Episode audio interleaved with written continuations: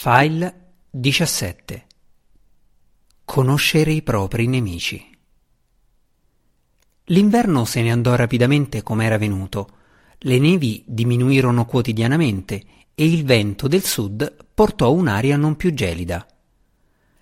Ben presto Drist assunse comode abitudini. Il più grosso problema che doveva affrontare era il bagliore del sole che di giorno si rifletteva sul terreno ancora ricoperto di neve. Il drò si era adattato piuttosto bene al sole nei suoi primi mesi sulla superficie, si era mosso, aveva anche combattuto alla luce del giorno. Ora, tuttavia, con la neve bianca che gli proiettava il bagliore sul volto, Drist poteva difficilmente avventurarsi all'esterno.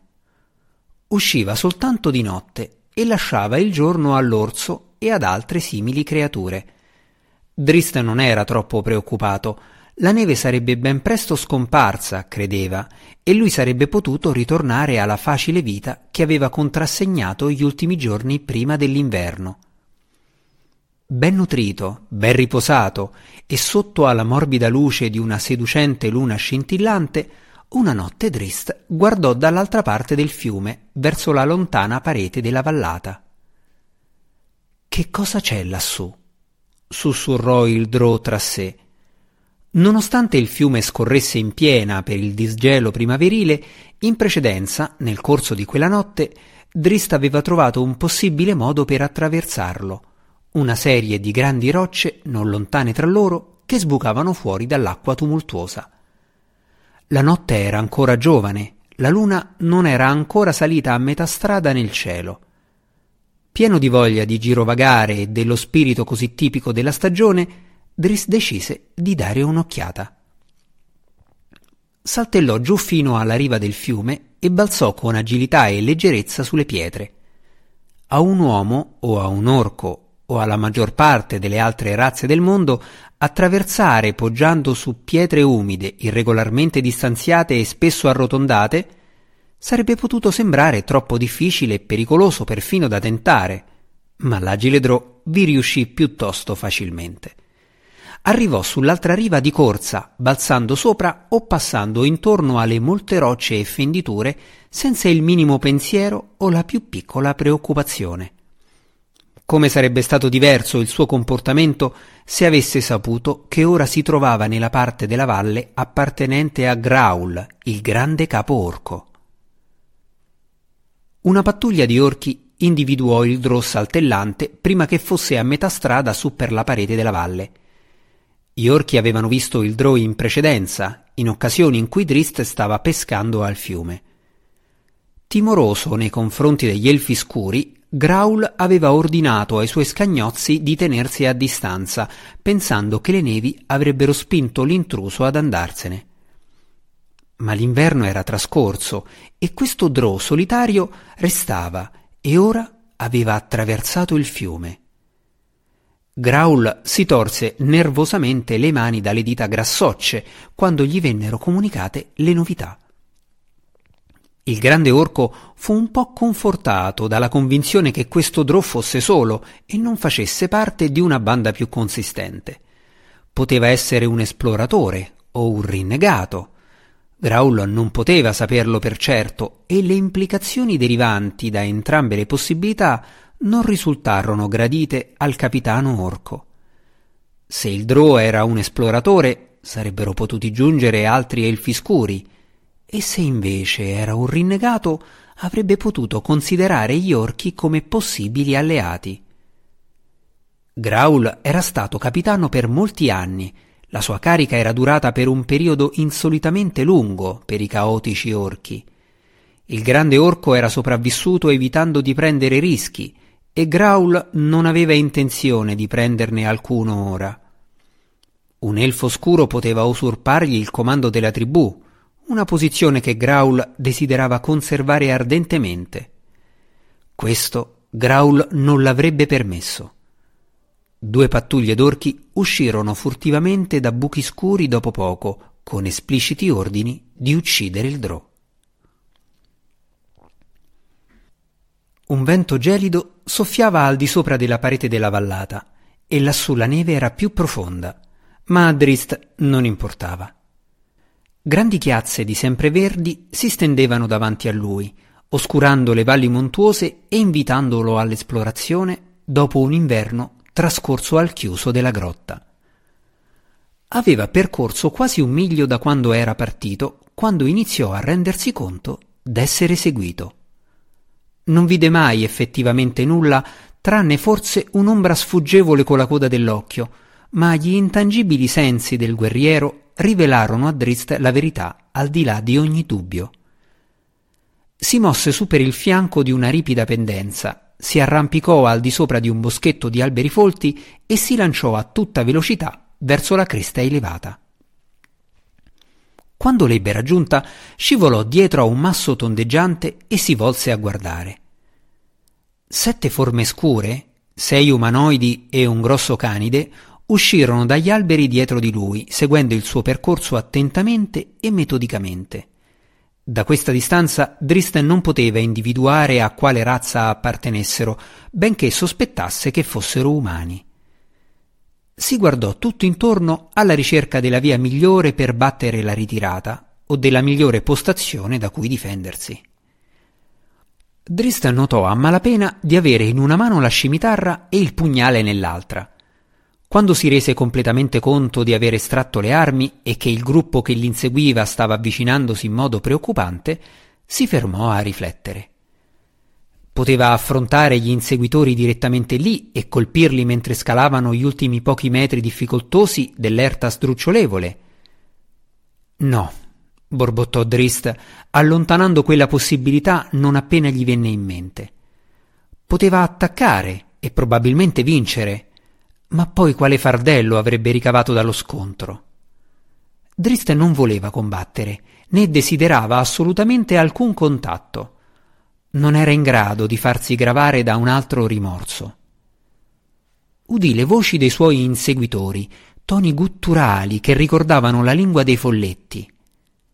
Orchi, disse piano il Drò associando la lingua alle dimensioni umane delle creature. Tuttavia il fatto di averli riconosciuti non cambiò in alcun modo gli atteggiamenti del Drò.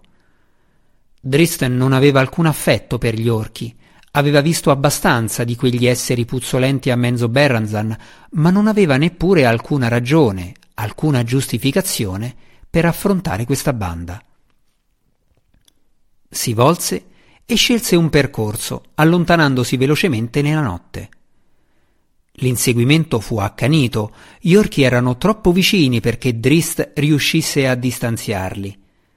Vide sorgere un problema, perché se gli orchi erano ostili, e dalle loro grida e dai ringhi Drist immaginò che le cose stessero proprio così, allora il Drò aveva perduto l'opportunità di combattere contro di loro su un terreno favorevole. La luna era tramontata da tempo e il cielo aveva assunto la tipica tonalità azzurra che precede l'alba. Gli orchi non preferivano la luce del sole, ma con il bagliore della neve tutto intorno a sé, Drist sarebbe stato quasi impotente.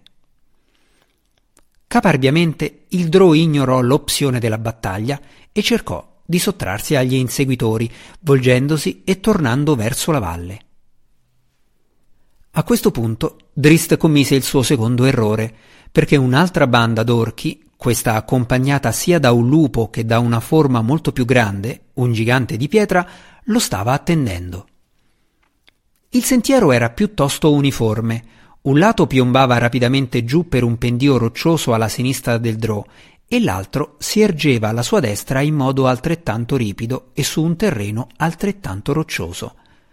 Drist sapeva che i suoi inseguitori avrebbero avuto pochi problemi a seguirlo lungo un percorso così prevedibile, ma a quel punto decise di affidarsi unicamente alla velocità, cercando di tornare alla grotta da cui gli sarebbe stato più facile difendersi prima che sorgesse il sole accecante. Un ringhio lo mise in guardia un attimo prima che un enorme lupo dal pelo ispido, chiamato Worg, balzasse intorno ai massi tondeggianti appena al di sopra di lui, piombandogli davanti. Il Worg gli si gettò contro, cercando di mordergli il capo con le fauci spalancate. Drist si buttò giù sotto l'assalto ed estrasse in un lampo la scimitarra, colpendo di taglio per allargare ulteriormente l'enorme mandibola della bestia. Il warg rotolò giù pesantemente dietro al drò che si volgeva, mentre la sua lingua lambiva selvaggiamente il suo stesso sangue che sgorgava a fiotti. Drist lo colpì di nuovo con forza, abbattendolo, ma i sei orchi giunsero di corsa, brandendo lance e mazze. Drist si volse per fuggire, poi si abbassò di nuovo appena in tempo mentre un masso lanciato da sopra volava su di lui, saltellando lungo il pendio roccioso.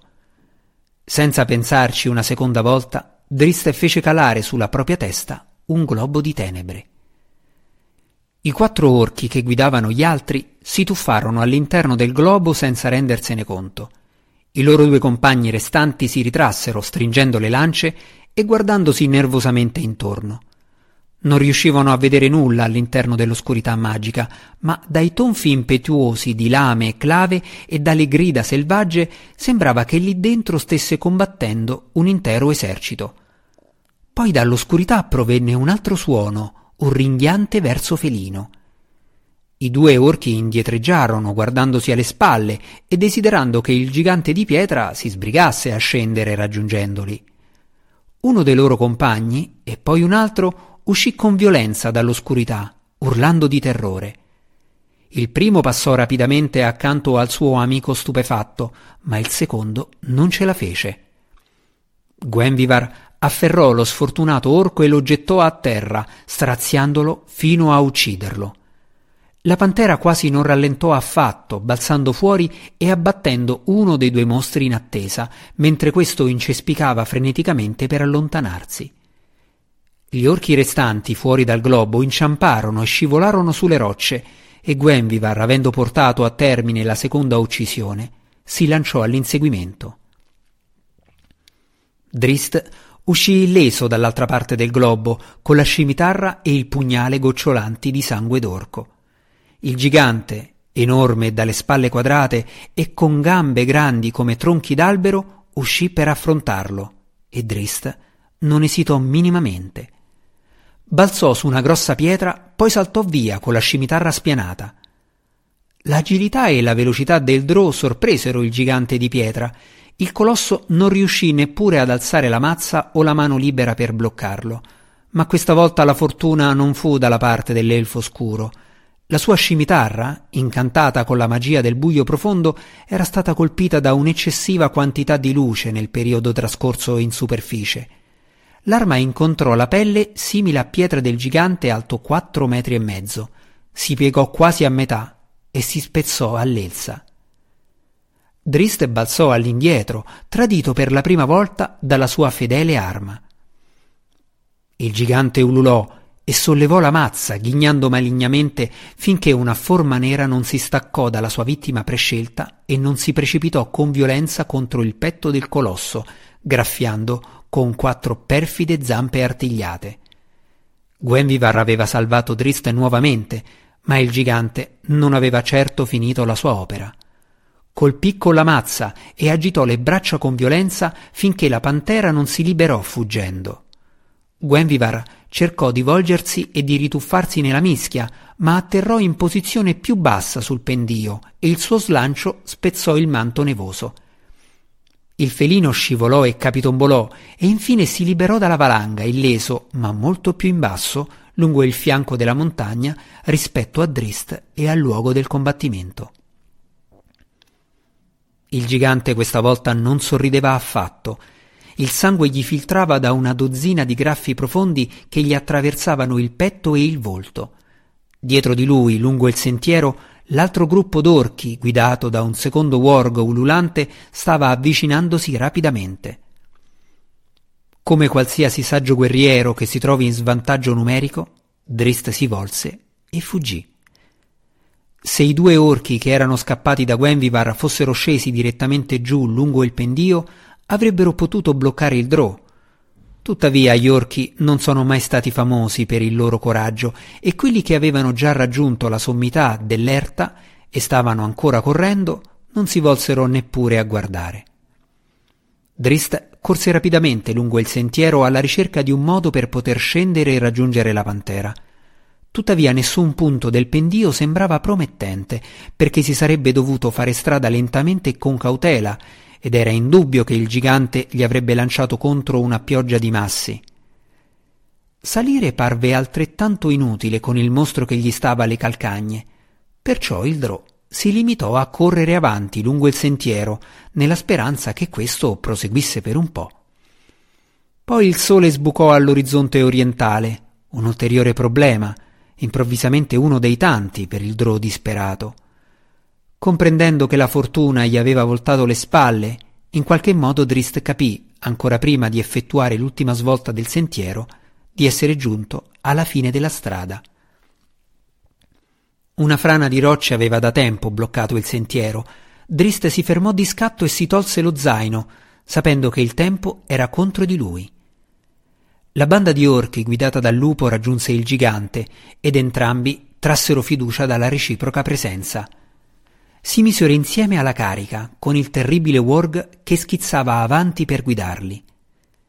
Svoltato di netto l'angolo, la creatura acquistò velocità, inciampando e cercando di fermarsi, ma improvvisamente si ingarbugliò in una corda annodata. I Worgen non erano creature stupide, ma questo non comprese completamente le terribili conseguenze che lo aspettavano mentre il Drò spingeva giù dalla sporgenza una pietra tondeggiante. Il Worg non comprese finché la corda non scattò tendendosi e la pietra tirò giù la bestia facendola volare dietro di sé. La semplice trappola era funzionata alla perfezione, ma era l'unico vantaggio che Drist poteva sperare di ottenere. Dietro di sé il sentiero era completamente bloccato e sui lati i pendii si ergevano e piombavano troppo bruscamente perché lui potesse fuggire.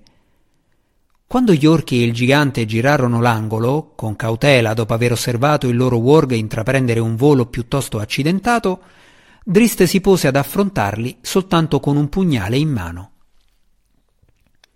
Il Drò cercò di parlamentare usando la lingua dei folletti, ma gli orchi non vollero neppure ascoltarlo. Prima che Drist riuscisse a pronunciare una sola parola, uno di loro aveva già tirato la propria lancia. L'arma giunse convulsamente verso il Drò accecato dal sole, ma si trattava di un'asta ricurva buttata da una goffa creatura. Drist la schivò facilmente e poi restituì il colpo con il pugnale. L'orco era in grado di vedere meglio del drò, ma non era altrettanto rapido. Il pugnale lo colse in pieno, proprio in gola. Gorgogliando, l'orco cadde e il suo compagno più vicino afferrò il pugnale e lo strappò via, non per salvare l'altro orco, ma semplicemente per impadronirsi di un'arma così bella. Drist raccolse la rozza lancia e si piantò fermamente in attesa mentre il gigante di pietra avanzava a lunghi passi. All'improvviso un gufo scese davanti al gigante ed emise un grido che non distrasse il mostro pieno di determinazione. Un attimo dopo, tuttavia, il gigante piombò in avanti, spostato dal peso di una freccia che gli si era improvvisamente conficcata nella schiena. Drist vide la tremante asta dalle penne nere mentre il gigante furioso si volgeva di scatto. Il drone non fece domande sull'aiuto inaspettato, conficcò la lancia con tutta la sua forza proprio nel posteriore del mostro. Il gigante si sarebbe girato per reagire, ma il gufo piombò di nuovo in scena, gridò e puntualmente giunse fischiando un'altra freccia che si piantò nel petto del gigante. Un altro grido e un'altra freccia trovò il bersaglio. Gli orchi stupefatti si guardarono tutto intorno per scorgere l'assalitore invisibile, ma la brillante lucentezza del sole mattutino sulla neve offriva scarso aiuto a quelle bestie notturne. Il gigante, colpito al cuore, si limitò a restare lì in piedi, a fissare nel vuoto, senza neppure capire che la sua vita era giunta al termine. Il Droa affondò di nuovo la lancia da dietro, ma quell'azione servì soltanto a far cadere il mostro lontano da Drist. Gli orchi si guardarono reciprocamente e poi tutti intorno, chiedendosi da che parte potessero fuggire. Lo strano gufo piombò di nuovo, questa volta al di sopra di un orco, e lanciò un quarto grido. L'orco, comprendendo quali sarebbero state le conseguenze, agitò le braccia e strillò, poi cadde silenziosamente con una freccia che gli usciva dal volto. I quattro restanti orchi ruppero le fila e fuggirono, uno su per il pendio, un altro correndo nuovamente da dove era venuto e due lanciandosi verso Drist. Un'abile rotazione della lancia guidò l'estremità smussata contro il volto di un orco, poi Drist completò pienamente il movimento vorticante per deviare la punta della lancia dell'altro orco verso terra. L'orco lasciò cadere l'arma, rendendosi conto di non poterla rimettere in linea in tempo per fermare il drò. L'orco che si arrampicava su per il pendio comprese di essere condannato quando il gufo di segnalazione si avvicinò. La creatura terrorizzata si tuffò dietro a una roccia alludire il grido, ma se fosse stata più furba si sarebbe resa conto del proprio errore. Dall'angolazione dei tiri che avevano abbattuto il gigante, l'arciere doveva essere in posizione elevata, da qualche parte su per questo pendio. Una freccia gli colpì la coscia mentre si accovacciava, abbattendolo in preda agli spasimi sulla schiena. L'orco ringhiò e si agitò, così l'arciere non visto e non vedente non ebbe certo bisogno del prossimo grido per mettere a segno il secondo colpo, e questo colse l'orco direttamente nel petto e lo zittì per sempre. Drist rovesciò subito la propria posizione, bloccando il secondo orco con l'estremità smussata della lancia. In un batter d'occhio il drò rovesciò la propria presa una terza volta e guidò la punta della lancia nella gola della creatura, penetrandogli verso l'alto nel cervello. Il primo orco che Drist aveva colpito barcollò e scrollò violentemente il capo, cercando d'orientarsi di nuovo verso il combattimento. Sentì la mano del drò afferrare la parte anteriore della sua lurida tunica di pelle d'orso. Poi sentì l'aria sferzante che gli andava addosso mentre volava fuori al di là della sporgenza, seguendo la stessa traiettoria del warg precedentemente intrappolato. Udendo le grida dei suoi compagni morenti, l'orco sul sentiero abbassò la testa e aumentò la velocità, ritenendosi decisamente intelligente per aver scelto quella strada. Tuttavia cambiò bruscamente idea quando svoltò un angolo e finì proprio tra le grinfie di un'enorme pantera nera in attesa. Drist si appoggiò all'indietro, esausto, contro la pietra, tenendo pronta la lancia per colpire lo strano gufo che stava tornando giù dal fianco della montagna. Tuttavia il gufo si tenne alla larga, atterrando sull'affioramento che provocava l'aspra svolta del sentiero a una dozzina di passi di distanza. Un movimento in alto sopra di lui colse l'attenzione del drò. Nella luce accecante gli risultava difficile vedere, ma individuò una forma umana che si faceva strada con cautela verso di lui. Il gufo ripartì, volando in cerchio al di sopra del drò e gridando, e Drist si acquattò allerta e snervato, mentre l'uomo scivolava giù dietro allo sperone di roccia. Nessuna freccia fischiò al grido del gufo, tuttavia giunse invece l'arciere. Era alto, diritto e molto vecchio, con enormi baffi grigi e i capelli grigi incolti. Ancora più strani erano i suoi occhi bianchi come latte e privi di pupille. Se Dristen non avesse assistito alla dimostrazione di tiro con l'arco dell'uomo, avrebbe creduto che fosse cieco. Inoltre le membra del vecchio sembravano piuttosto fragili, ma Driste non si lasciò ingannare dalle apparenze. L'esperto arciere teneva il pesante arco lungo teso e pronto, con una freccia saldamente incoccata, in pratica senza alcuno sforzo. Non era necessario che il drò guardasse lontano per rendersi conto dell'efficienza mortale con cui l'umano era in grado di utilizzare la sua arma potente. Il vecchio disse qualcosa in una lingua che Drist non riuscì a capire, poi in una seconda lingua, poi nel linguaggio dei folletti, che Dris comprese. Chi sei?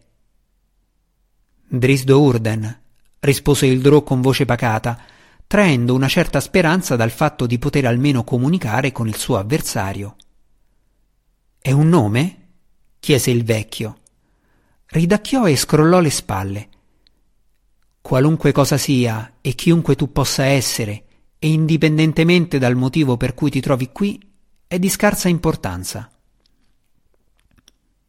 Il gufo, notando movimento, iniziò a gridare e a svolazzare selvaggiamente, ma era troppo tardi per il vecchio. Dietro di lui Gwenvivar svoltò l'angolo di soppiatto e si avvicinò con un facile balzo, gli orecchi appiattiti e i denti scoperti. Apparentemente incurante del pericolo, il vecchio terminò il suo pensiero. Ora sei mio prigioniero. Gwenvivar emise un basso ringhio dalla gola e il drò ebbe un largo sorriso. Non credo, replicò Drist.